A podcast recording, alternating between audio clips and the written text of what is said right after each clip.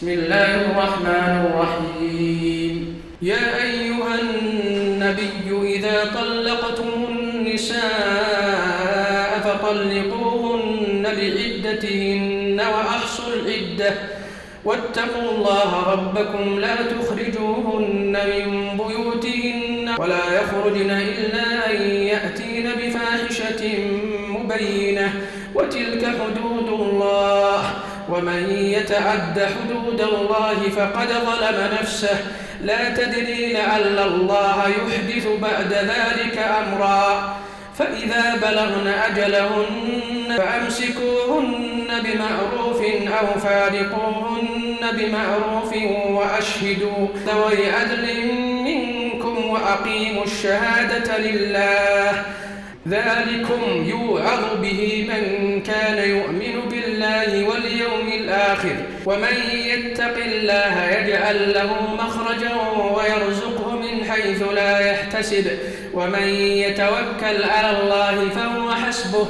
إن الله بالغ أمره. قد جعل الله لكل شيء قدرا. واللائي يئسن من المحيض إن ارتبتم فعدتهن ثلاثة أشهر واللائي لم يحضن وأولاة الأحمال أجلهن أن يضعن حملهن ومن يتق الله يجعل له من أمره يسرا ذلك أمر الله أنزله إليكم ومن يتق الله يكفر عنه سيئاته ويعظم له أجرا أسكنوهن من حيث سكنتم من ولدكم ولا تضاروهن لتضيقوا عليهن. وإن كن أولات حمل فأنفقوا عليهن حتى يضعن حملهن. فإن أرضان لكم فآتوهن أجورهن وأتمروا بينكم بمعروف. فسترضع له أخرى لينفق ذو سعة من سعته.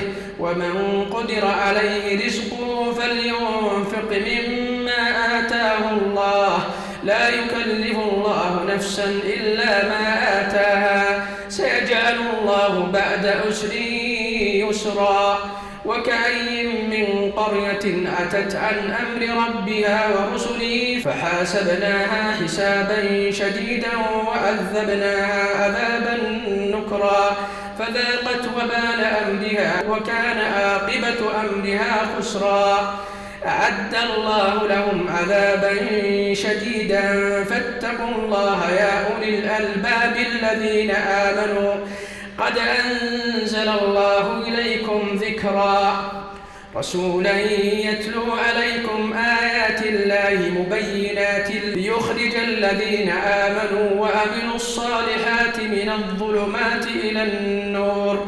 ومن يؤمن بالله ويعمل صالحا يدخله جنات تجري من تحتها الأنهار خالدين فيها أبداً. قد أحسن الله له رزقا. الله الذي خلق سبع سماوات ومن الأرض مثلهن. يتنزل الأمر بينهن لتعلموا أن الله على كل شيء قدير وأن الله قد أحاط بكل شيء علما.